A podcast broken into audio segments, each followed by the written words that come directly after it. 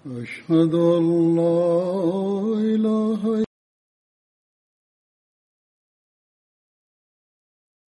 إلا الله لا شريك له وأشهد أن محمدا عبده ورسوله أما بعد فأعوذ بالله من الشيطان الرجيم بسم الله الرحمن الرحيم الحمد لله رب العالمين الرحمن الرحيم مالك يوم الدين إياك نعبد وإياك نستعين اهدنا الصراط المستقيم الحمد لله رب العالمين الرحمن الرحيم مالك يوم الدين إياك نعبد وإياك نستعين اهدنا الصراط المستقيم صراط الذين أنعمت عليهم غير المغضوب عليهم ولا الضالين. இன்று நான் எடுத்துரைக்க இருக்கின்ற சஹாபியின் பெயர் ஹஸ்ரத் சயீத் பின் ஸைத் ஆகும். ஹஸ்ரத் சயீது அவர்களின் தந்தையின் பெயர் ஸைத் பின் அம்ர் ஆகும். தாயாரின் பெயர் ஃபாத்திமா பின் பாஜாவாகும். அதி பின் காப் பின் லுவி என்ற கோத்திரத்துடன் தொடர்புடையவர்களாக இருந்தார்கள். ஹஸ்ரத் சயீத் பின் ஸைத் அவர்களின் சுட்டு பெயர் அபுல் அவர் ஆகும். சிலர் அபு சவுத் என்றும் கூறுகிறார்கள். அவர் உயரமானவர் என்றும் கோதுமை நிறத்துடையவர் என்றும் அடர்த்தியான முடிகளை கொண்டவர் என்றும் கூறப்படுகிறது. இவர் ஹஸ்ரத் உமர் பின் ஹத்தாப் ரலியல்லாஹு அன்ஹு அவர்களின் தந்தை வழி சகோதரர் ஆவார். இவரது வம்சம் நான்காவது தலைமுறையில் நுஃபைலிடம் சென்று ஹஸ்ரத் உமர் ரலியல்லாஹு அன்ஹு அவர்களுடன் இணைகிறது. எட்டாவது தலைமுறையில் காபின் லுவி என்பவரை கொண்டு ஹஸ்ரத் நபியல் நாயகம் ஸல்லல்லாஹு அலைஹி வஸல்லம் அவர்களுடன் இணைகிறது. ஹஸ்ரத் சயீத் அவர்களின் ஆத்திகா என்ற சகோதரியுடைய திருமணம் ஹஸ்ரத் உமர் ரலியல்லாஹு அன்ஹு அவர்களுடன் நடந்தது. ஹஸ்ரத் உமர் ரலியல்லாஹு அன்ஹு அவர்களின் சகோதரி ஃபாத்திமாவின் திருமணம் ஹஸ்ரத் சயீத் அவர்களுடன் நடந்தது. ஹஸ்ரத் உமர் ரலியல்லாஹு அன்ஹு அவர்கள் இஸ்லாத்தை ஏற்றுக்கொள்வதற்கு காரணமாக இருந்த அதே சகோதரிதான் இந்த ஃபாத்திமா ஆவார்கள்.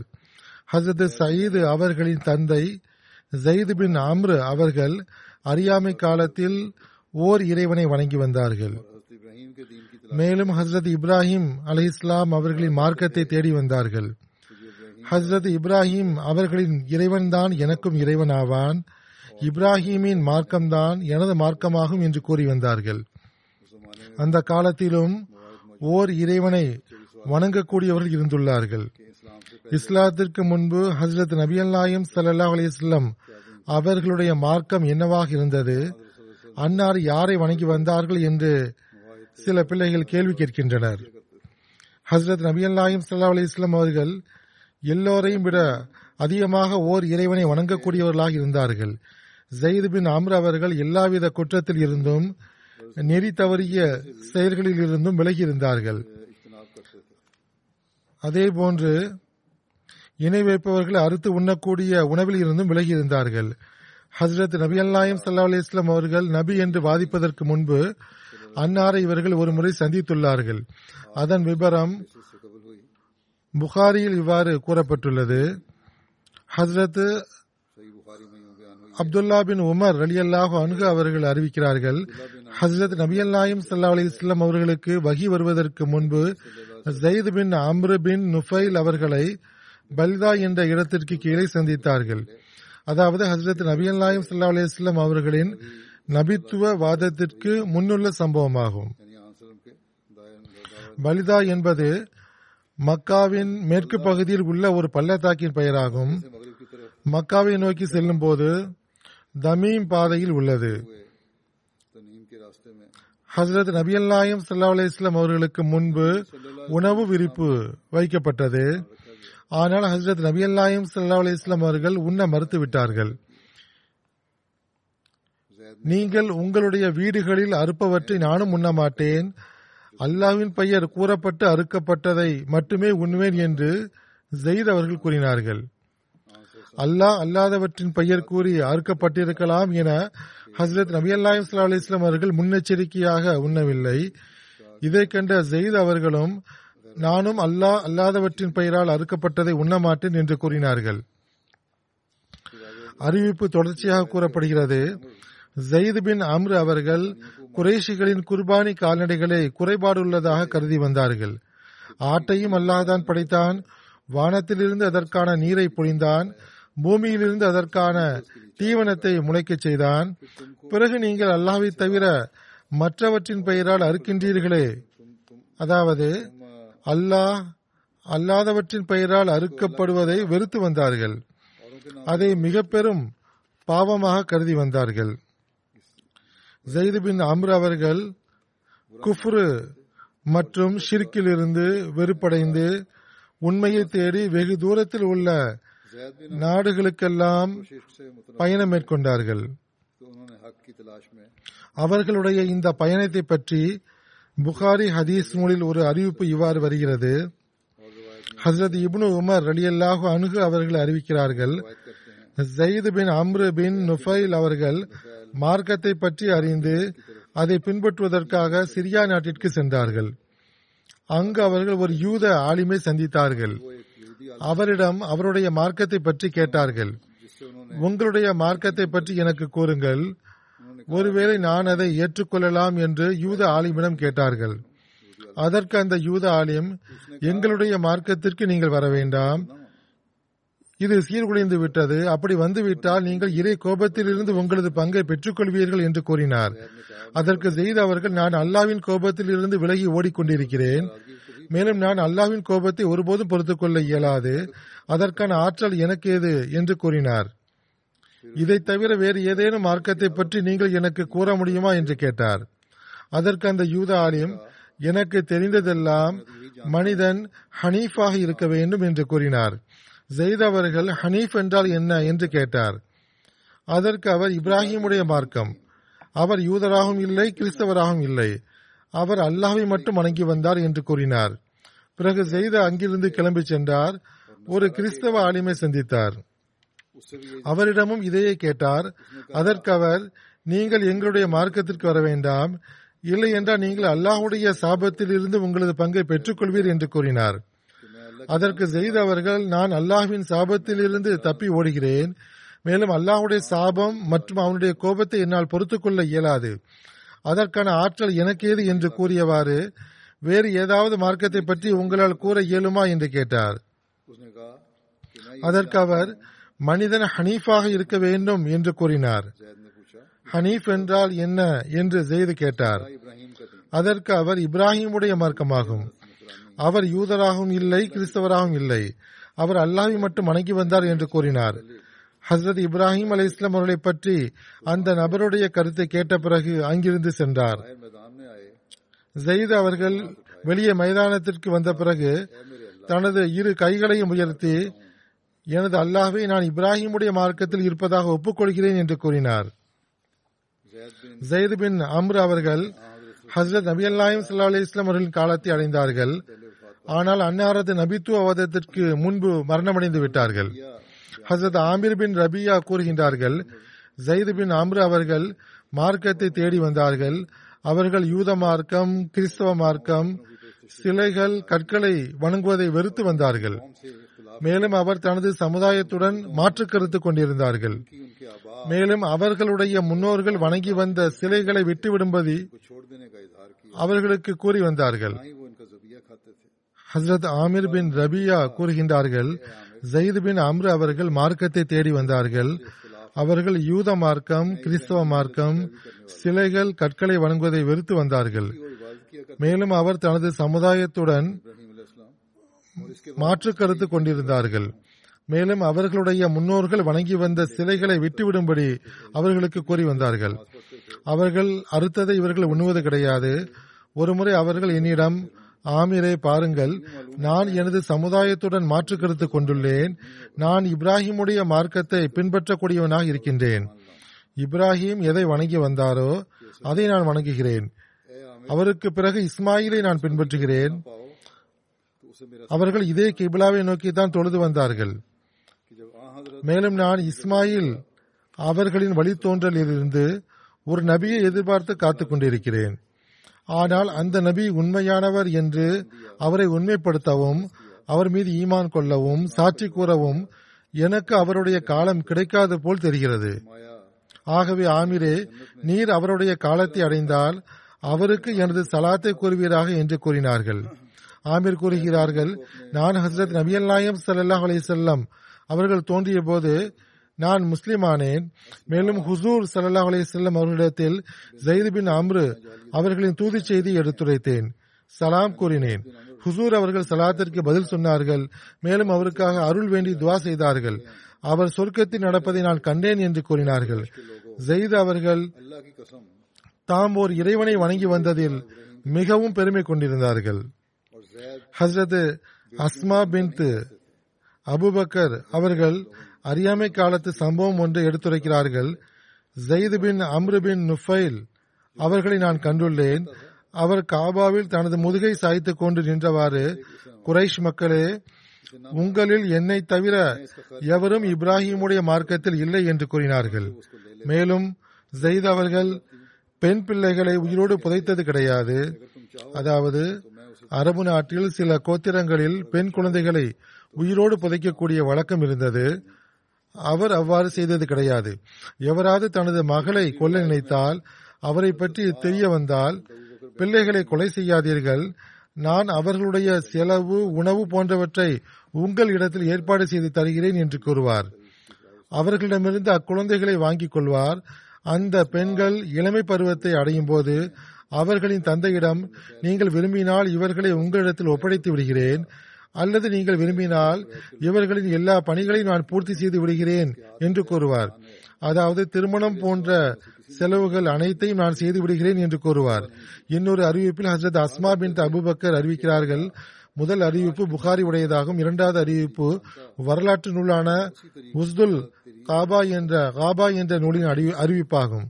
அஸ்மா பின் அபுபக்கர் அறிவிக்கிறார்கள், ஜயித் பின் அம்ரு பின் நுஃபைல் அவர்கள் காபாவில் தனது முதுகை சாய்த்துக் கொண்டு நின்றவாறு, குரைஷ் மக்களே, எந்த இறைவனுடைய கையில் ஜெயிதுடைய உயிர் உள்ளதோ அவன் மீது ஆணையாக, என்னை தவிர உங்களில் எவருமே இப்ராஹிமுடைய மார்க்கத்தில் காலை விடியலை கண்டதில்லை. மேலும் அவர் இவ்வாறும் கூறி வந்ததுண்டு, அல்லாஹ்வே, உன்னை வணங்கக்கூடிய அழகிய வழிமுறை எனக்கு தெரிந்திருந்தால் எவ்வளவு நன்றாக இருந்திருக்கும். அதே வழிமுறையில் நான் உன்னை வணங்கியிருப்பேனே. ஆனால் அந்த வழிமுறை எனக்கு தெரியாது என்று கூறியவாறு தனது உள்ளங்கையின் மீது சஜ்தா செய்வார். சயீது பின் முசையப் அவர்கள் அறிவிக்கிறார்கள், ஹசரத் நபி ஸல்லல்லாஹு அலைஹி வஸல்லம் அவர்கள் நபித்துவத்திற்கு ஐந்து வருடங்களுக்கு முன்புதான் ஜயித் பின் அம்ரு அவர்கள் மரணமடைந்தார்கள். அப்போது குறைஷிகள் காபாவின் கட்டுமான பணிகளை மேற்கொண்டிருந்தனர். அவர் மரணமடையும் போது இப்ராஹிமின் மார்க்கத்தில் நான் உள்ளேன் என்று கூறினார். இன்று நான் ஹசரத் சயீத் பின் ஜயித் என்ற சஹாபியை பற்றி கூறி வருகிறேன். அவருடைய தந்தை பற்றிய சம்பவங்களையும் சுருக்கமாக எடுத்துரைத்தேன். மகனுக்கும் இஸ்லாத்தில் பெரும் அந்தஸ்து கிடைத்தது. தந்தை செய்த நன்மையின் காரணமாக அவருடைய சம்பவங்களும் வரலாற்றில் பாதுகாக்கப்பட்டன. ஆகவேதான் நான் இந்த சம்பவங்களையும் பற்றி இங்கு குறிப்பிட்டேன். ஏனென்றால் இந்த சம்பவங்கள் புகாரியில் காண கிடைக்கின்றன. இப்போது நான் ஹசரத் சயீத் பின் ஜயித் அவர்களை பற்றிய மீதமுள்ள சம்பவங்களை குறிப்பிடுவேன். ஒருமுறை ஹசரத் சயீத் பின் ஜயித் அவர்களும் ஹசரத் உமர் பின் ஹத்தாப் அவர்களும் ஹசரத் நபியல்லாஹி ஸல்லல்லாஹு அலைஹி வஸல்லம் அவர்களிடத்தில் வந்தார்கள். அன்னாரிடம் ஜயித் பின் அம்ரு அவர்களை பற்றி கேட்டார்கள். அதாவது ஹசரத் சயீத் பின் ஜயீது அவர்களின் தந்தையை பற்றி கேட்டார்கள். ஹசரத் நபி அல்லாஹ் ஸல்லல்லாஹு அலைஹி வஸல்லம் அவர்கள், அல்லாஹ் ஜயீத் பின் அம்ரு அவர்களை மன்னிப்பானாக, அவர் மீது கருணை காட்டுவானாக, அவரது மரணம் இப்ராஹிமிய மார்க்கத்தில் இருந்தது என்று கூறினார்கள். அதன் பிறகு முஸ்லிம்கள் ஜயீத் பின் அம்ரு அவர்களை பற்றி குறிப்பிடும் போது அவர்களுக்காக அருள் பாவமன்னிப்பு வேண்டி துவா செய்வார்கள். இன்னொரு அறிவிப்பில் வருகிறது, ஹஜ்ரத் நபி அல்லாஹ் ஸல்லல்லாஹு அலைஹி வஸல்லம் அவரிடத்தில் ஜயீத் பின் அம்ரு அவர்களை பற்றி கேட்கப்பட்ட போது, அவர் கியாமத் நாளில் தனியாக ஒரு உம்மத்திற்கு நிகராக எழுப்பப்படுவார்கள் என்று பதிலளித்தார்கள். ஏற்கனவே கூறப்பட்டது போன்று ஹஜ்ரத் சயீத் பின் ஜயீது அவர்கள் ஹஜ்ரத் உமர் ரலியல்லாஹு அன்ஹு அவர்களின் சகோதரியின் கணவராவார். மேலும் ஹஜ்ரத் சயீத் பின் ஜயீது அவர்களின் சகோதரி ஆத்திகா பின் ஜயீது அவர்களுக்கு ஹஜ்ரத் உமர் ரலியல்லாஹு அன்ஹு அவர்களுடன் திருமணம் நடந்திருந்தது. ஹஜ்ரத் சயீத் பின் ஜயீது அவர்களும் அவரது மனைவி ஹஜ்ரத் ஃபாத்திமா பின் கத்தாப் அவர்களும் ஆரம்ப காலத்திலேயே இஸ்லாத்தை ஏற்றுக்கொண்டு முஸ்லீமாகிவிட்டனர்.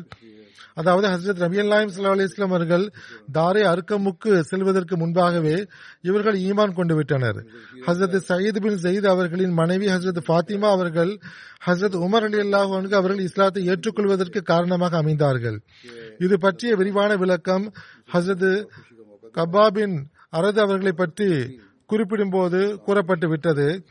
ஆயினும் இங்கே ஹஜ்ரத் சயீத் பின் ஜயீது பற்றி கூறப்பட்டு வருவதால் இந்த சம்பவத்தையும் சுருக்கமாக கூறுகிறேன். ஹசரத் மிர்சா பஷீர் அஹமத் சாஹிப் அவர்கள் சீரத் காத்தமுன் நபியின் என்ற நூலில் இவ்வாறு எழுதியுள்ளார்கள். ஹசரத் ஹம்சா அவர்கள் இஸ்லாத்தை ஏற்றுக்கொண்டு சில நாட்கள் தான் கழிந்திருந்தன. அல்லாஹ் முஸ்லிம்களுக்கு இன்னொரு நற்செய்தியும் வழங்கினார். அது என்னவென்றால், இஸ்லாத்தின் கடும் எதிரியாக இருந்த உமரும் முஸ்லிமானார். அவர்களின் இயல்பில் கடுமை காணப்பட்டது. முன்னரே அவரது இயல்பில் அந்த கடுமை இருந்தது. ஆனால் இஸ்லாத்தின் மீதான பகைமை எதிர்ப்பில் அந்த கடுமை இன்னும் அதிகரித்தது. ஆரம்ப காலத்தில் ஏழை எளிய பலவீனமான முஸ்லிம்களுக்கு இஸ்லாத்தை ஏற்றுக்கொண்டதன் காரணமாக கடுமையான துன்பங்கள் கொடுத்து வந்தார்கள். இந்த மக்களுக்கு நான் துன்பங்கள் கொடுத்து வருகிறேன். இவர்கள் திருந்துவதாக தெரிவதில்லை. தனது ஈமானில் உறுதியாக உள்ளார்கள். இந்த குழப்பத்தின் தோற்றுநரை முடித்துவிட்டால் என்ன என்று ஒரு நாள் அவர்களுக்கு தோன்றியது.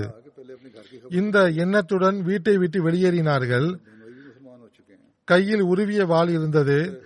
வழியில் ஒரு நபரை சந்தித்தார்கள். உமர் அவர்கள் கடும் கோபத்துடன் உருவிய வாளுடன் செல்வதை அந்த நபர் கண்டார். உமரே, எங்கு செல்கிறீர்கள் என்று கேட்டார்.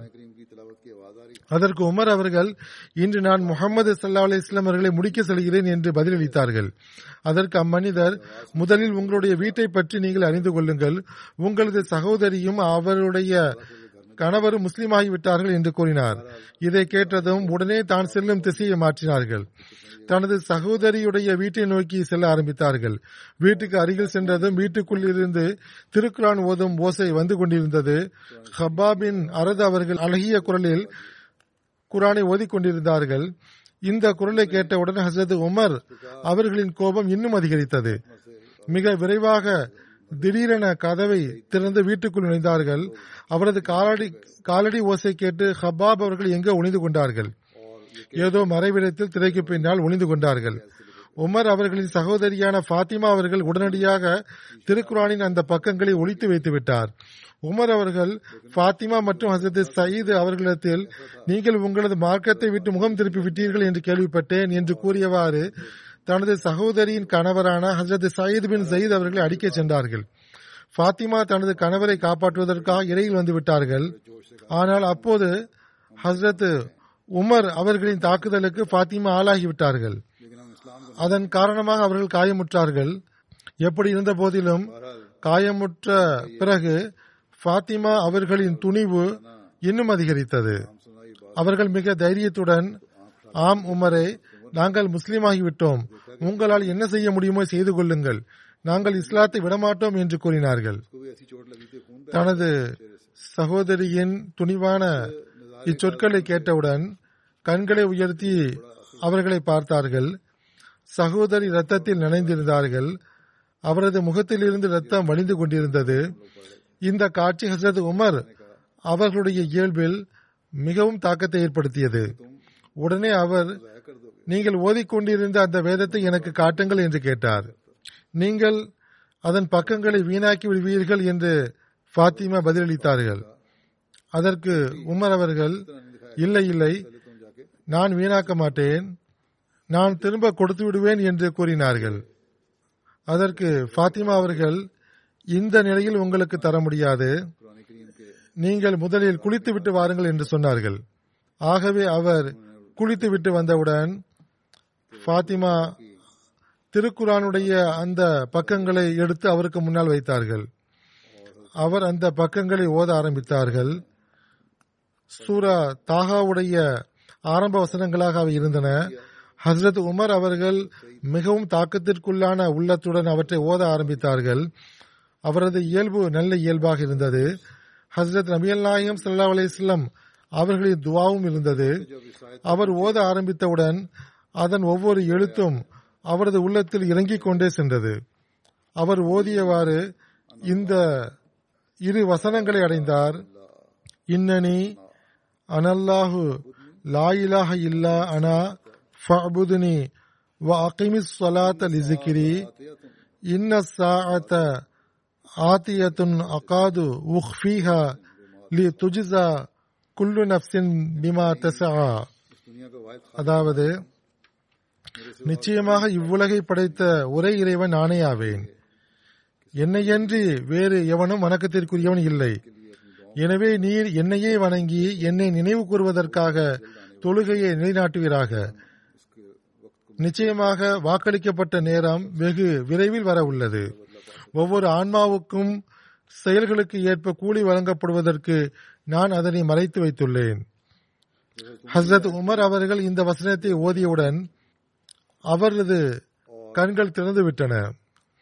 அவர் தன்னை அறியாமல், இது எத்தகைய வினோதமான வேதமாக உள்ளது, எத்தகைய தூய வேதமாக உள்ளது என்று கூறினார். ஹபாப் அவர்கள் இந்த சொற்களை கேட்டவுடன் ஒளிந்திருந்து அவர் வெளியே வந்தார். மேலும் இறைவனுக்கு நன்றி செலுத்தினார். ஏற்பட்டுள்ள இந்த மாற்றம் ஹசரத் நபியல் நாயகம் ஸல்லல்லாஹு அலைஹி வஸல்லம் அவர்களின் துவாவின் விளைவேயாகும். ஏனென்றால் இறைவன் மீது ஆணையாக, நேற்றுதான் அன்னார் இவ்வாறு துவா செய்வதை நான் கேட்டேன். அதாவது, அல்லாஹ்வே, உமர் பின் ஹத்தாப் அல்லது அம்ர் பின் ஹிஷாம், அதாவது அபூஜஹில் இருவரில் ஒருவரை இஸ்லாத்திற்கு கொண்டு வா என்று அன்னார் துவா செய்தார்கள் என்று ஹபாப் கூறினார்கள். எப்படி இருந்த போதிலும் அவர்கள் ஹபாபிடம், ஹசரத் நபியல் நாயகம் ஸல்லல்லாஹு அலைஹி வஸல்லம் அவர்களின் முகவரி எனக்கு கூறுங்கள், அவர்கள் எங்கு உள்ளார்கள் என்று கேட்டார்கள். உருவிய வாளை உரையில் போடவில்லை. உருவிய வாள் அவ்வாறு இருந்தது. அக்காலத்தில் ஹசரத் நபியல் நாயகம் ஸல்லல்லாஹு அலைஹி வஸல்லம் அவர்கள் தாரே அர்கமில் இருந்தார்கள்.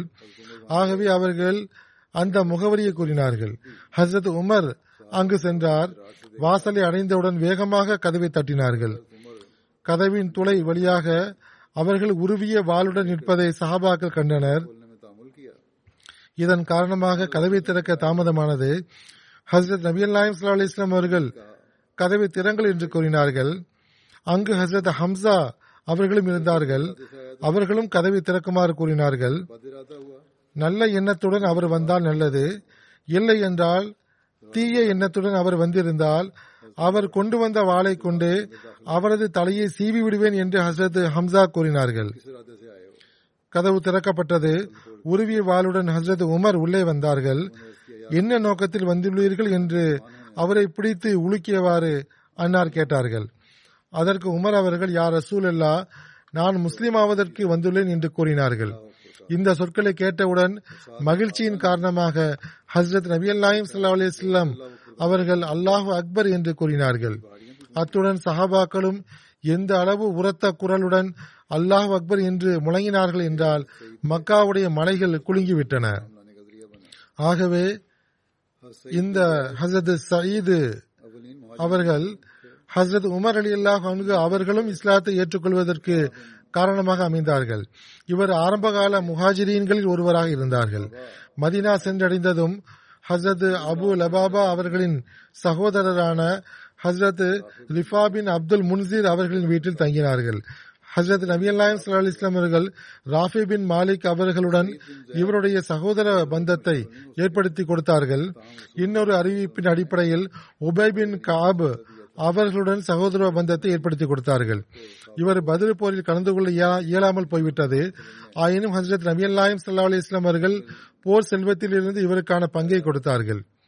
அதாவது எந்தெந்த வகையில் எல்லாம் ஹஜ்ரத் நபி அல்லாஹ் ஸல்லல்லாஹு அலைஹி வஸல்லம் அவர்கள் இந்த சஹாபாக்களை இணைத்துக் கொண்டார்களோ அல்லது ஹஜ்ரத் நபி அல்லாஹ் ஸல்லல்லாஹு அலைஹி வஸல்லம் அவர்களின் வழிகாட்டுதலுக்கு இணங்க இவர்களுக்கான பங்கு கொடுக்கப்பட்டு இணைக்கப்பட்டார்களோ, நானும் இதன் காரணமாகத்தான் இந்த சஹாபாக்களை பத்ர் சஹாபாக்களுடன் சேர்த்துக் கொண்டேன்.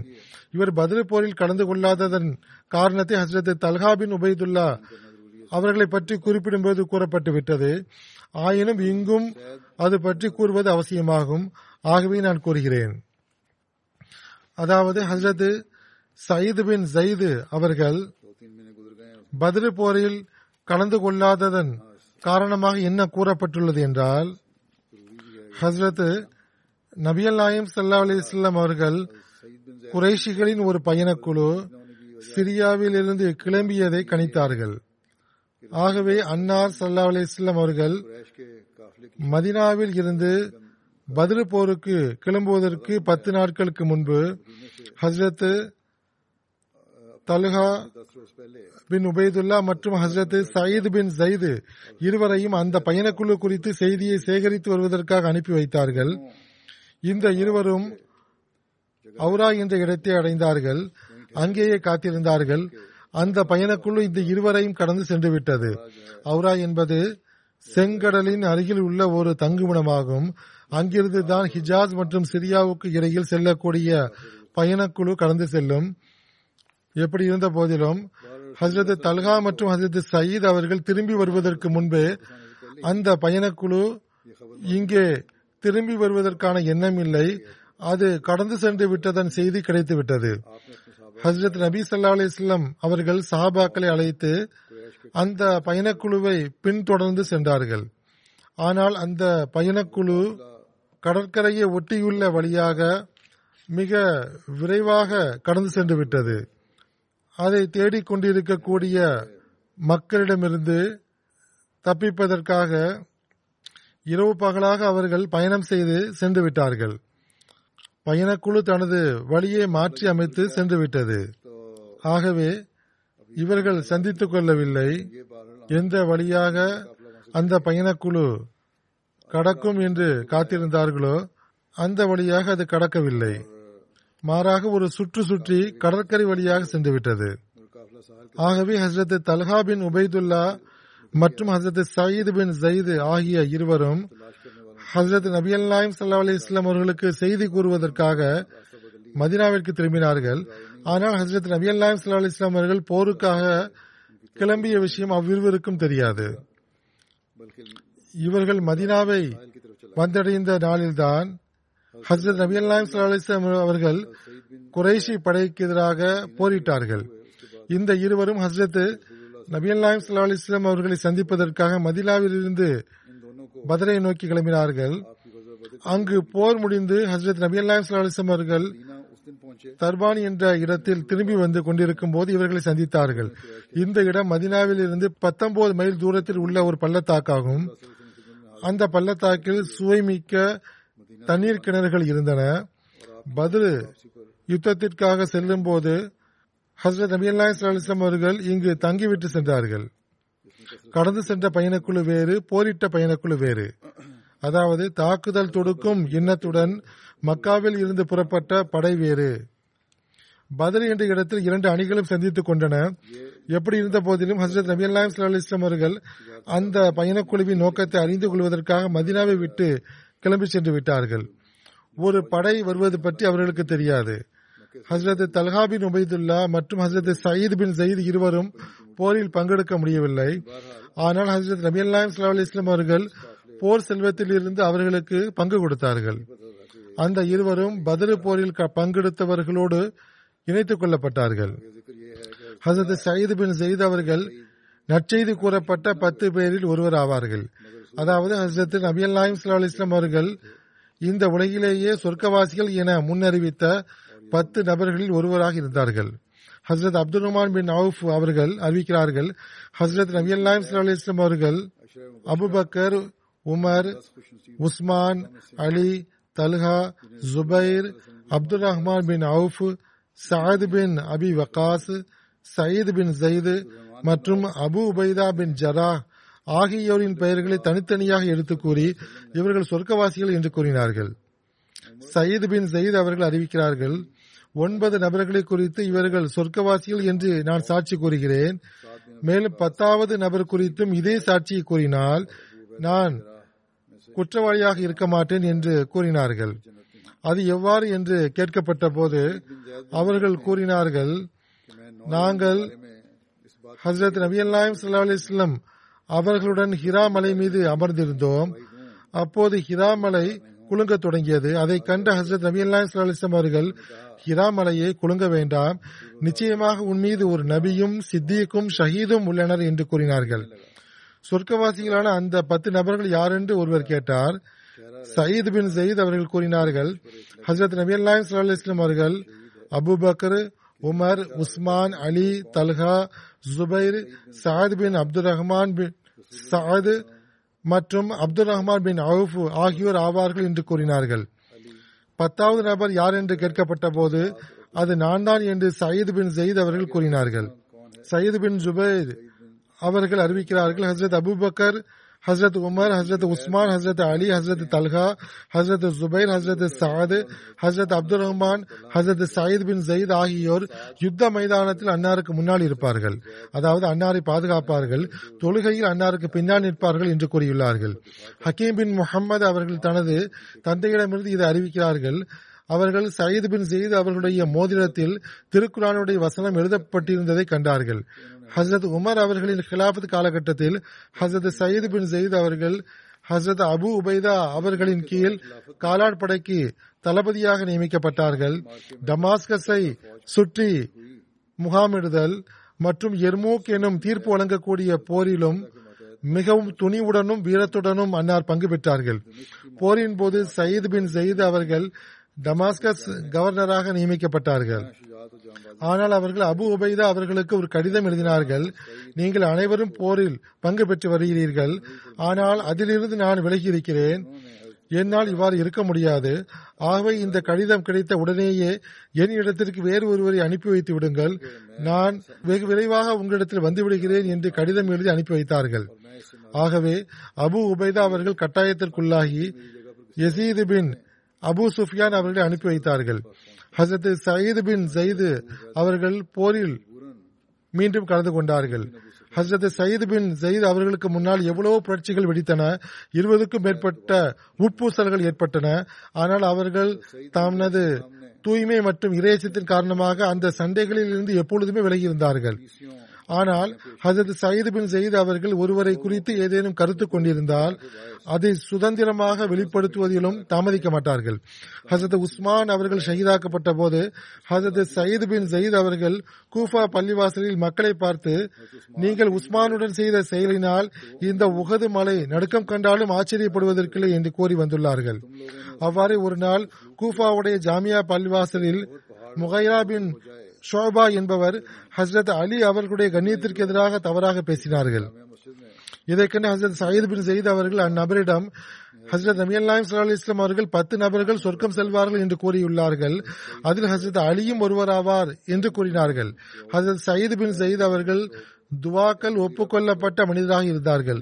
ஒரு முறை அவர் மீது நில அபகரிப்பு குற்றச்சாட்டு சுமத்தப்பட்டது. அதன் விவரம் என்னவென்றால், ஹஸ்ரத் சயீத் பின் ஜயீத் அவர்களுடைய நிலத்தை ஒட்டியுள்ள நிலம் அர்வா பின் உவைஸ் என்ற பெண்மணியினுடைய நிலமாக இருந்தது. அவர்கள் முஆவியா அவர்களின் சார்பாக மதீனாவில் கவர்னராக நியமிக்கப்பட்ட மர்வான் பின் ஹக்கம் என்பவரிடம் ஒரு புகார் அளித்தார்கள். அதாவது சயீத் அவர்கள் அநீதியுடன் எனது நிலத்தை அபகரித்து விட்டார் என்று புகார் அளித்தார்கள். மர்வான் அவர்கள் விசாரிப்பதற்காக ஒருவரை நியமித்தார்கள். ஹசரத் சயீத் அவர்கள் அவரிடம், ஹசரத் நபி ஸல்லல்லாஹு அலைஹி வஸல்லம் உடைய இந்த கூற்றை கேட்ட பிறகும் நான் அநீதி இழைப்பேன் என்று நீங்கள் நினைக்கிறீர்களா? ஹசரத் நபி ஸல்லல்லாஹு அலைஹி வஸல்லம் அவர்கள் கூறினார்கள், ஒருவர் அநீதியுடன் ஒரு ஜான் அளவு நிலம் அபகரித்தாலும் கியாமத்தின் போது ஏழு பூமியும் அவருடைய கழுத்தில் மாலையாக போடப்படும் என்று கூறினார்கள். அதன் பிறகு அவர்கள், என் இறைவா, உருவா பொய் கூறுபவளாக இருந்தால் அவளுடைய பார்வை சென்று அவளுடைய வீட்டு கிணறு அவளுக்கு கல்லறையாக மாறாதவரை அவளுக்கு மரணத்தை தராது என்று கூறினார்கள். அதன் பிறகு இந்த சம்பவம் கூறப்பட்டுள்ளது. உருவா முதலில் கண் பார்வை இழந்தார். பிறகு ஒரு நாள் நடந்து கொண்டிருக்கும் போது தனது வீட்டில் உள்ள கிணற்றில் விழுந்து இறந்து விட்டார். அதன் பிறகு மதினாவை சார்ந்தவர்கள் இந்த சொற்றொடரை கூறக்கூடிய வழக்கம் ஏற்பட்டுவிட்டது. அதாவது உருவாவை குருடாக்கியது போன்று அல்லாஹ் உம்மையும் குருடாக்குவானாக என்று கூறி வந்தார்கள். ஹசரத் சயீத் பின் சயீத் அவர்கள் ஐம்பது அல்லது ஐம்பத்தி ஒன்னாம் ஹிஜ்ரி ஆண்டில் ஏறக்குறைய எழுபது வயது வெள்ளிக்கிழமை என்று மரணமடைந்தார்கள். மரணத்தின் போது அவர்களது வயது எழுபது வயதை விட அதிகமாக இருந்தது என்றும் சில அறிவிப்புகளில் கூறப்படுகிறது. மதினாவை சுற்றியுள்ள இடமான அகீக் என்ற இடம் அவர்கள் நிரந்தரமாக தங்கக்கூடிய வீடாக இருந்தது. அகீக் என்ற பெயருடைய பல பள்ளத்தாக்குகள் அரபு நாட்டில் இருந்தன. அதில் மிக முக்கியமானது மதினாவினுடைய பள்ளத்தாக்கு ஆகும். இது மதினாவின் தென்மேற்கு பகுதியில் இருந்து வடகிழக்கு பகுதி வரை பறந்து காணப்பட்டது. அதில் மதினாவின் அனைத்து பள்ளத்தாக்குகளும் வந்து ஒன்றிணைந்திருந்தன. எப்படி இருந்த போதிலும் அப்துல்லா பின் உமர் அவர்கள் ஜுமாவுக்காக ஆயத்தமாகிக் கொண்டிருந்தார்கள். ஹசரத் சயீத் அவருடைய மரண செய்தி கிடைத்த போது அவர்கள் ஜுமாவுக்காக செல்லவில்லை, மாறாக உடனே அகீக்கை நோக்கி விரைந்தார்கள். ஹசரத் சாத் பின் அபி வக்காஸ் அவர்கள் குளிப்பாட்டினார்கள். அன்னாருடைய புனித உடல் மக்களுடைய தோள்களில் சுமக்கப்பட்டு மதினாவுக்கு கொண்டு வரப்பட்டது. ஹசரத் அப்துல்லா பின் உமர் அவர்கள் ஜனாசா தொழுகையை தொலை வைத்தார்கள். மதினாவில் அவர்கள் நல்லடக்கம் செய்யப்பட்டார்கள். இன்னொரு அறிவிப்பின்படி ஹசரத் அப்துல்லா பின் உமர் இவருடைய மரண செய்தி அறிந்த போது அவர்கள் ஜுமாவுக்காக ஆயத்தமாகிக் கொண்டிருந்தார்கள். அவர்கள் ஜுமாவுக்காக செல்லவில்லை. அவர்களை பார்க்க சென்றார்கள். மேலும் அவர்களை குளிப்பாட்டினார்கள். அவர்களுக்கு நறுமணம் பூசினார்கள். மேலும் அவருடைய ஜனாசா தொழுகையை தொலை வைத்தார்கள். ஆயிஷா பின்த் சாது அவர்களுடைய அறிவிப்பில் இவ்வாறு வருகிறது. அதாவது ஹசரத் சயீத் பின் சயீத் அவர்களை ஹசரத் சாத் பின் அபி வக்காஸ் அவர்கள் குளிப்பாட்டினார்கள். அவருக்கு நறுமணம் பூசினார்கள். பிறகு அவர்கள் வீட்டிற்கு வந்து அவர்களும் குளித்தார்கள். வீட்டை விட்டு வெளியேறும் போது ஹசரத் சயீத் பின் சயீத் அவர்களை குளிப்பாட்டியதன் காரணமாக நான் குளிக்கவில்லை, மாறாக வெப்பத்தின் காரணமாக நான் குளித்தேன் என்று கூறினார்கள். ஹசரத் சயீத் பின் சயீத் அவர்களுடைய ஜனாசா தொழுகையை ஹசரத் அப்துல்லா பின் உமர் அவர்கள் தொலை வைத்தார்கள். ஹசரத் சாத் பின் அபி வக்காஸ் மற்றும் அப்துல்லா பின் உமர் இருவரும் ஒரே இருவரும் கபரில் இறங்கினார்கள். அதாவது அந்த மண்ணறையில் உடலை வைப்பதற்காக இறங்கினார்கள் என்று கூறப்படுகிறது. ஹசரத் சயீத் பின் சயீத் அவர்கள் பல்வேறு காலகட்டங்களில் பத்து திருமணம் செய்திருந்தார்கள். அந்த மனைவிகள் மூலமாக அவர்களுக்கு பதிமூணு மகன்களும் பத்தொன்பது பெண் பிள்ளைகளும் இருந்தன. இனி அடுத்த சஹாபியை பற்றி சுருக்கமாக எடுத்துரைக்கிறேன். அடுத்த சஹாபியின் பெயர் ஹசரத் அப்துல் ரஹ்மான் பின் அவுஃப் ஆகும். அறியாமை காலத்தில் இவருடைய பெயர் அப்தே அம்ரி என்றிருந்தது. இன்னொரு அறிவிப்பின்படி அப்துல் காபா என்றிருந்தது. இஸ்லாத்தை ஏற்றுக்கொண்ட பிறகு ஹசரத் நபி ஸல்லல்லாஹு அலைஹி வஸல்லம் அவர்கள் அப்துல் ரஹ்மான் பின் அவுஃப் என பெயரை மாற்றி வைத்தார்கள். பனு ஜுஹ்ரா பின் கலாப் என்ற கோத்திரத்தை சார்ந்தவர்களாக இருந்தார்கள். சஹ்லா பின் ஆசிம் அறிவிக்கிறார்கள். ஹசரத் அப்துல் ரஹ்மான் பின் அவுஃப் அவர்கள் வெள்ளை நிறம் கொண்டவர்களாகவும் அழகிய கண்களை கொண்டவர்களாகவும் நீளமான கண் இமையை கொண்டவர்களாகவும் நீண்ட மூக்கை உடையவர்களாகவும் இருந்தார்கள்.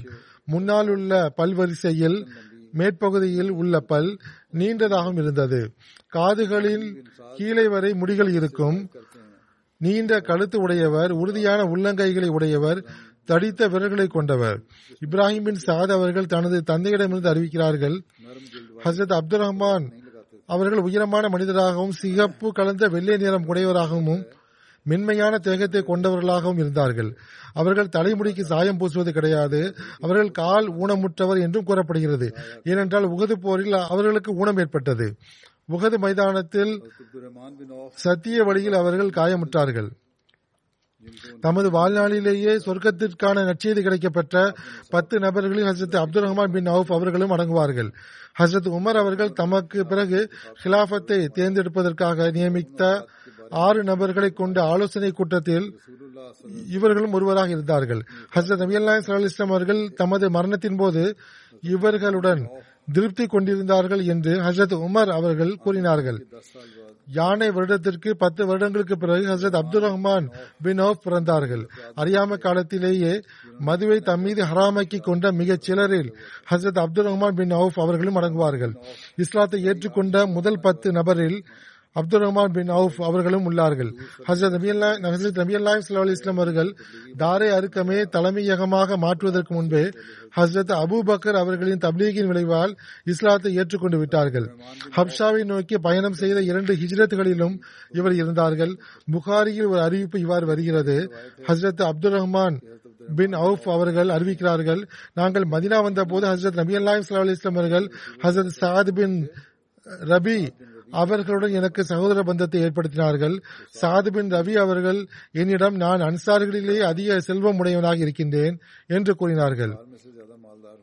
இந்த சம்பவம் சாது பின் ரபி அவர்களை பற்றிய குறிப்பில் ஏற்கனவே கூறப்பட்டு விட்டது. ஆயினும் இங்கும் நான் கூறுகிறேன். சாது பின் ரபி அவர்கள் கூறினார்கள், எனது செல்வத்தை இரண்டாக பிரித்து அதில் ஒரு பங்கை உங்களுக்கு நான் கொடுத்து விடுகிறேன். எனக்கு இரு மனைவிகள் உள்ளனர். அவர்களை நீங்கள் யாரை விரும்புகிறீர்களோ அவருக்கு நான் விவாகரத்து கொடுத்து விடுகிறேன். இதா கழிந்த பிறகு நீங்கள் அவருடன் திருமணம் செய்து கொள்ளுங்கள் என்று கூறினார். இதை கேட்ட ஹசரத் அப்துல் ரஹ்மான் பின் அவுஃப் அவர்கள் அவரிடம், அல்லாஹ் உங்களது குடும்பத்திலும் செல்வத்திலும் பரக்கத்தை வழங்குவானாக.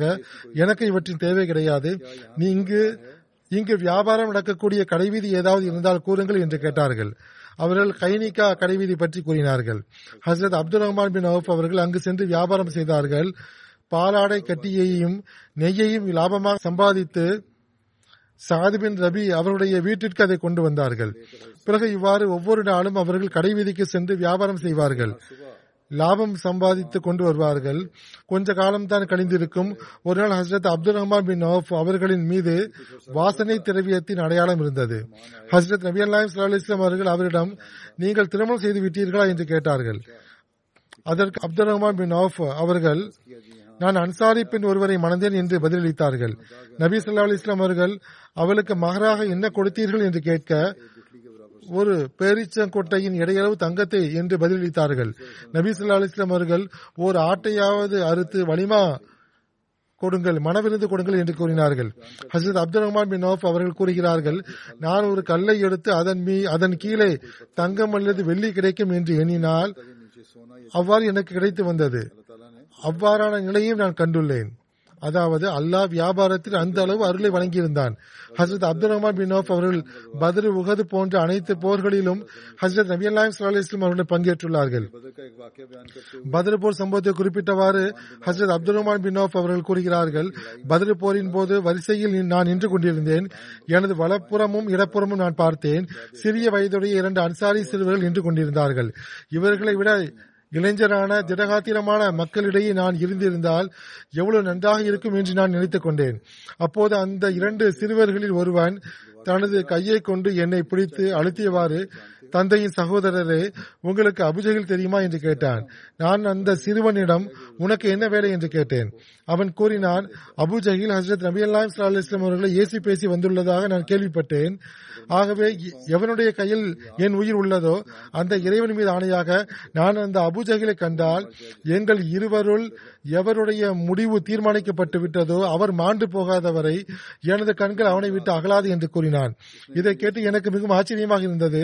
ஹசரத் அப்துல் ரஹ்மான் கூறுகிறார்கள், பிறகு இன்னொரு சிறுவனும் தனது கைகளை கொண்டு என்னை அழுத்தியவாறு அவ்வாறு என்னிடம் கேட்டான். கொஞ்ச நேரம் தான் கழிந்திருக்கும்.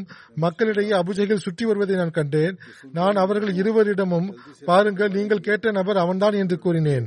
இதை கேட்ட அவ்விருவரும் விரைவாக தமது வாளை ஏந்தியவாறு அந்த பகுதியை நோக்கி விரைந்தார்கள். மேலும் அவனை எந்த அளவு தாக்கினார்கள் என்றால் அவனை கொன்று விட்டார்கள். பிறகு அவர்கள் ஹசரத் நபி ஸல்லல்லாஹு அலைஹி வஸல்லம் வந்து செய்தியை கூறினார்கள். உங்களில் யார் அவனை கொன்றது என ஹசரத் நபி ஸல்லல்லாஹு அலைஹி வஸல்லம் கேட்டார்கள். இருவரும் தாம் கொன்றதாக கூறினார்கள். நீங்கள் இருவரும் உங்களுடைய வாளை சுத்தம் செய்து விட்டீர்களா என்று நபி ஸல்லல்லாஹு அலைஹி வஸல்லம் கேட்டார்கள். அவர்கள் இல்லை என்று பதிலளித்தார்கள். அன்னா ஸல்லல்லாஹு அலைஹி வஸல்லம் அவர்கள் அந்த இருவரின் வாளை வாங்கி பார்த்தார்கள். பிறகு, நீங்கள் இருவருமே அவனை கொன்றுள்ளீர்கள் என்று கூறினார்கள். போர் செல்வம் முஆஸ் பின் அம்ர் பின் ஜம்முவுக்கு கிடைக்கும் என்று கூறினார்கள். அந்த இருவரின் பெயர் முஆஸ் ஆக இருந்தது. முஆஸ் பின் அஃப்ரா மற்றும் முஆஸ் பின் அம்ரு பின் ஜமு ஆகும். இது புகாரியுடைய அறிவிப்பாகும். அபு ஜஹில் கொல்லப்பட்ட சம்பவத்தை பற்றிய விளக்கம் இதற்கு முன்றும் முன்பும் கூறப்பட்டு விட்டது. மறுபடியும் அதை நான் கூறுகிறேன். சில அறிவிப்புகளில் அஃப்ரா என்ற நபருடைய இரு மகன்கள் முஅவ்விஸ் மற்றும் முஆஸ் ஆகியோர் அபுஜஹிலை மரணத்திற்கு அருகில் கொண்டு சேர்த்து விட்டார்கள். ஹசரத் அப்துல்லா பின் மசூத் அவர்கள் பிறகு அவனுடைய தலையை உடலை விட்டு வெட்டி துண்டாக்கினார்கள் என்று கூறப்பட்டுள்ளது. இமாம் இப்னு ஹஜர் அவர்கள் முஆஸ் பின் அம்ரு மற்றும் முஆஸ் பின் அஃப்ராவுக்கு பிறகு முஅவ்விஸ் பின் அஃப்ராவும் அவனை தாக்கியதாக தனது ஐயத்தை வெளிப்படுத்தியுள்ளார்கள். இதுவும் ஷரா புகாரியில் ஃபத்ஹுல் பாரியில் எழுதப்பட்டுள்ளது. இந்த சம்பவத்தை பற்றி குறிப்பிட்டவாறு ஹஜ்ரத் முஸ்லிமோத் ரலியல்லாஹு அன்ஹு அவர்கள் இவ்வாறு கூறுகிறார்கள். மக்காவில் உள்ள அனைத்து வீடுகளுக்கும் தலைவரான அபுஜஹில் நிராகரிப்பாளர்களின் தளபதியாக இருந்தான். போரின் போது அவன் படையை சீரமைத்துக் கொண்டிருந்தான். அப்போது அப்துல் ரஹ்மான் பின் அவுஃப் போன்ற அனுபவமில்ல தளபதி தனது வலப்பக்கமும் இடப்பக்கமும் பதினைந்து வயதுடைய இரண்டு அன்சாரி சிறுவர்கள் நிற்பதை பார்த்தார்கள். அவர்களை பார்த்துவிட்டு, இன்று எனது உள்ளத்தின் இயக்கத்தை வெளியேற்றக்கூடிய வாய்ப்பு எனக்கு கிடைக்கவில்லை, துர்பாக்கியம் என்னவென்றால் எனது அருகில் அனுபவமற்ற சிறுவர்கள் இருக்கிறார்கள், அந்த சிறுவர்கள் கூட அன்சாரி சிறுவர்களாக இருக்கிறார்கள், அவர்களுக்கு போரை பற்றி எந்த அனுபவம் கிடையாது. அப்துல் ரஹ்மான் பின் அவுஃப் அவர்கள் கூறுகிறார்கள், நான் இதே சிந்தனையில் இருந்தபோது எனது வலப்பக்கம் கைமுட்டியை கொண்டு இடிக்கப்பட்டது. வலப்பக்கத்தில் உள்ள சிறுவன் ஏதோ கூற விரும்புகிறான் என்று நான் உணர்ந்து கொண்டேன். நான் அவன் பக்கம் திரும்பினேன். அவன் என்னை பார்த்து, தந்தையின் சகோதரரை, கொஞ்சம் குனிந்து எனது விஷயத்தை கேளுங்கள், நான் உங்களது காதில் இந்த விஷயத்தை கூற விரும்புகிறேன், என்னுடைய மற்றொரு தோழன் இந்த விஷயத்தை கேட்டுவிடக் கூடாது என்றான். நான் அவனுடைய விஷயத்தை கேட்பதற்காக அவன் பக்கம் குடிந்தேன். அவன் என்னிடம், தந்தையின் சகோதரரே, ஹசரத் நபியல்லாஹு ஸல்லல்லாஹு அலைஹி வஸல்லம் அவர்களுக்கு இந்த அளவு துன்பம் கொடுத்த அபுஜஹில் யார்?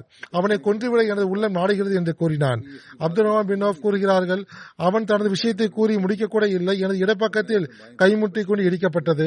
நான் இடப்பக்கத்தில் உள்ள சிறுவனை பார்த்தேன். இடப்பக்கத்தில் உள்ள சிறுவனும் அதைத்தான் கேட்டான். தந்தையின் சகோதரரே, ஹசரத் நபியல்லாஹு ஸல்லல்லாஹு அலைஹி வஸல்லம் அவர்களுக்கு இந்த அளவு கஷ்டம் கொடுத்த அந்த அபுஜஹில் யார்? இன்று அவனை கொன்றுவிட எனது உள்ளம் நாடுகிறது என்றான். அனுபவமிக்க படை வீரனாக இருந்தும் கூட எனது உள்ளத்தில் இந்த சிந்தனை வரவில்லை. அதாவது, அந்த படையினுடைய கமாண்டராக இருந்த அனுபவமிக்க போர் வீரர்களின் வலயத்திற்குள் நிற்கக்கூடிய அபுஜஹிலை கொல்ல முடியும் என்ற எண்ணம் எனக்கு தோன்றவில்லை. நான் எனது விரலை உயர்த்தி ஒரே நேரத்தில் அந்த அந்த இரண்டு சிறுவர்களுக்கும், அதோ அங்கு போர்க்கவசம் அணிந்து தன்னை மறைத்துக் கொண்டு நிற்கக்கூடிய அந்த மனிதனுக்கு முன்னால் உறுதியான வீரமிக்க படைத்தளபதிகள் உருவிய வாளுடன் நிற்கிறார்களே, அந்த மனிதன் தான் அபுஜஹில் என்றேன். நான் இவ்வாறு கூறியதற்கான காரணம் என்னவென்றால், அனுபவமற்ற உங்களை போன்ற சிறுவர்களால் இது சாத்தியமற்றது என்று கூற விரும்பினேன். அப்துல் ரஹ்மான் கூறுகிறார்கள், உயர்த்திய விரல் கீழே வரக்கூட இல்லை, பருந்து பறவையின் மீது தாக்குதல் தொடுப்பது போன்று அந்த இரண்டு அன்சாரி சிறுவர்களும் நிராகரிப்பாளர்களின் வரிசைகளை கிழித்தவாறு அபுஜஹிலை நோக்கி ஓடினார்கள். அபுஜஹிலுக்கு முன்னால் வீரமிக்க அனுபவமிக்க அவனது மகன் இக்ரிமா நின்று கொண்டிருந்தார். ஆனால் இந்த அன்சாரி சிறுவர்கள் இந்த அளவு விரைவாக சென்றார்கள் என்றால் இவர்கள் எந்த நோக்கத்திற்காக முன்னேறுகிறார்கள் என்று யாருமே சிந்திக்க முடியவில்லை. பார்த்து கொண்டிருக்கும் போது அபுஜஹிலின் மீது தாக்குதல் நடத்த நிராகரிப்பாளர்களின் வரிசைகளை கிழித்தவாறு பாதுகாவலர்கள் வரை சென்றடைந்து விட்டார்கள். அபுஜஹில் மீது தாக்குதல் தொடுப்பதற்காக நிராகரிப்பாளர்களின் வரிசைகளை கிழித்துக் கொண்டு பாதுகாவலர்கள் வரை சென்றடைந்து விட்டார்கள். அந்த பாதுகாவலர்கள் உருவிய வாளை ஏந்திக் கொண்டு பாதுகாப்பு பணியில் நின்று கொண்டிருந்தார்கள். அவர்கள் உரிய நேரத்தில் தமது வாளை வீச முடியாமல் போய்விட்டது. ஒரே ஒரு பாதுகாவலுடைய வாள் மட்டும்தான் அந்த நேரத்தில் தாக்கியது. அது ஒரு அன்சாரி சிறுவனுடைய புஜத்தை வெட்டியது. ஆனால் எவர்கள் உயிரை கொடுப்பதை எளிதாக நினைக்கிறார்களோ, ஒரு புஜம் வெட்டப்படுவதால் அவர்கள் எவ்வாறு தடுக்க முடியும்? மலையின் மேலிருந்து கற்கள் விழுவது போன்று அந்த இரண்டு சிறுவர்களும் பாதுகாவலர்கள் மீது அழுத்தத்தை கொடுத்து அபுஜஹிலின் மீது பாய்ந்தார்கள்.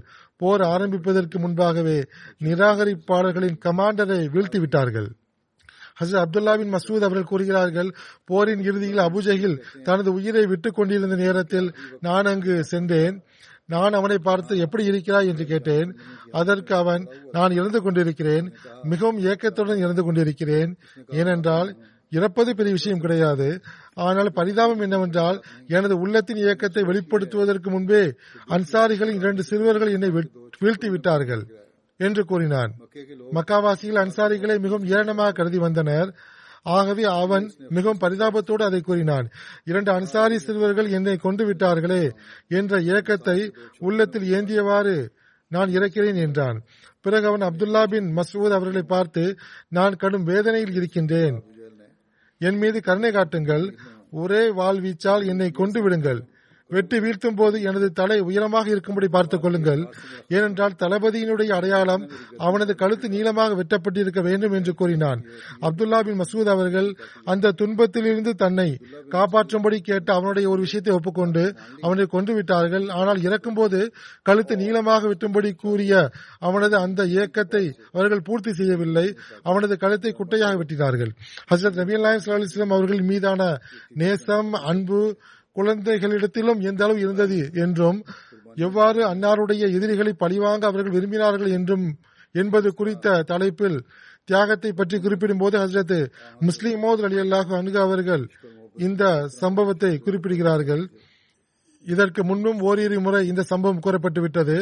எப்படி இருந்த போதிலும் இந்த தியாகங்கள் தான், இந்த நேசம்தான், இந்த அன்புதான் ஹசரத் நபி ஸல்லல்லாஹு அலைஹி வஸல்லம் அவர்கள் மீது அனைவருக்கும் இருந்தது. இதன் காரணமாக அவர்கள் தமது உயிரை பொருட்படுத்தவில்லை. அப்துல் ரஹ்மான் பின் ஔஃப் அவர்களை பற்றி மீதமுள்ள விஷயங்களை இன்ஷா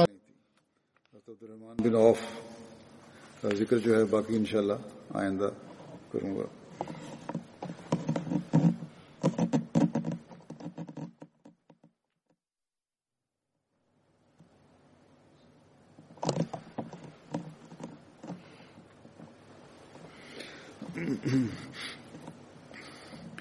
الحمد لله الحمد لله نحمده ونستعينه ونستغفره ونؤمن به ونتوكل عليه ونعوذ بالله من شرور أنفسنا ومن سيئات أعمالنا من يهده الله فلا مضل له ومن يضلله فلا هادي له ونشهد أن لا إله إلا الله ونشهد أن محمدا عبده ورسوله عباد الله رحمكم الله إن الله يأمر بالعدل والإحسان وإيتاء ذي القربى وينهى عن الفحشاء والمنكر والبغي يعظكم لعلكم تذكرون اذكروا الله يذكركم وادعوه يستجب لكم ولذكر الله أكبر.